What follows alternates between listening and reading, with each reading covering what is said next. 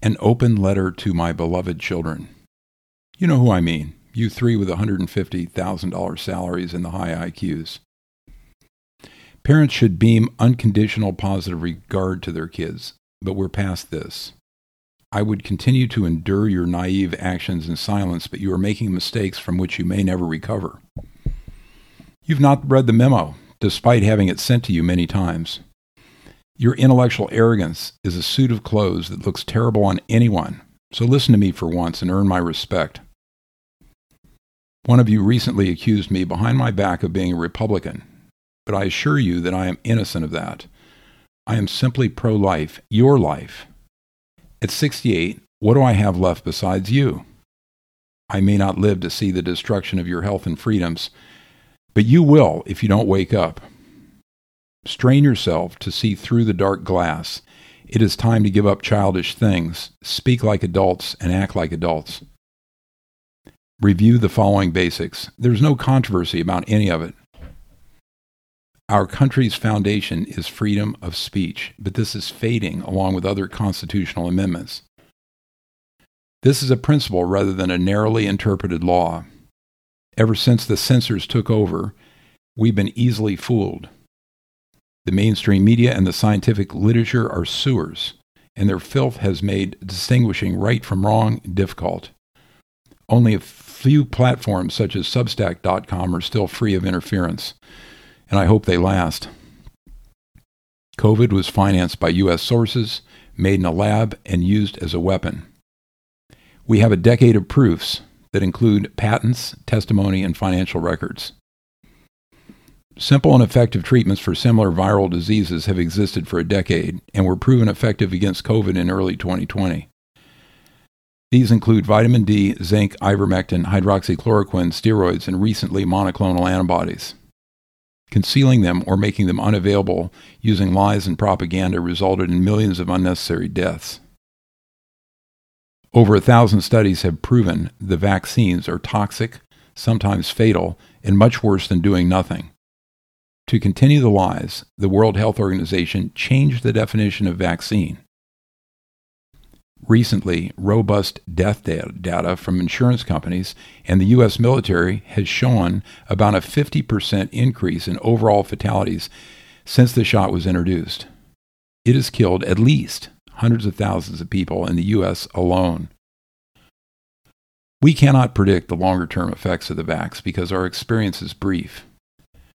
But we know that spike proteins found in the jab concentrate in female reproductive organs and that they kill over half of the fetuses if given to pregnant mothers.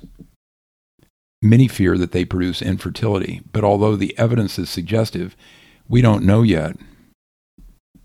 Some people have developed AIDS like syndromes, but it is too early to be sure how many will be affected. We do know that the chances of injury and death increase with every infect- injection. Who's responsible? Clear, open, and convincing documentary evidence convicts the world bankers, the World Economic Forum, WEF, and many billionaires. China and the rogue pharma companies are also accessories to the genocide. Some of these groups are financial opportunists, but the primary players want totalitarian control. Events in Australia foreshadow their next moves. Here, Chinese style social credit scores are being implemented. In a similar move, Trudeau, a World Economic Forum puppet, froze the assets of those who donated to the truckers. Vax cards with QR codes are now being offered in more than 30 states. If implemented, the government's ability to inject us with whatever they want on the threat of financial penalties could become a hard reality. Our government has been destroying our currencies with money printing. These are the greatest financial crimes in history. And the coming hyperinflation is an ec- economic tower of Babel that will impoverish us. Implementing controlled digital currencies would make their control complete. Bitcoin alone is decentralized outside their command and will hopefully remain an alternative. We have recently been saved from COVID by the natural development of Omicron. It creates immunity but poses little risk. but do not expect it to save us from the global predators who are trying to eat, eat their lunch along with our own. You are now hearing messages about the horrors of hemorrhagic fever, VAIDS, and exotic COVID strains with new Latin letters. Do your best to ignore it all and focus on yourself. For example, get your assets sheltered. The traditional advice is gold, real estate, and possibly Bitcoin, but I make no recommendations. Predicting the future is a fool's game. A Democrat Party internal memo was leaked, but it contained few surprises. Biden will declare the end of the pandemic at the State of the Union address and claim the credit. He will say that the vax was the pandemic's cure rather than an unmitigated disaster. He will not acknowledge the medications that could have saved so many. Mask mandates may vanish, but the push towards universal, quote, vaccination schedules will ultimately continue. We will not hear from Fauci, for he seems to have scuttled under some rock like a cockroach.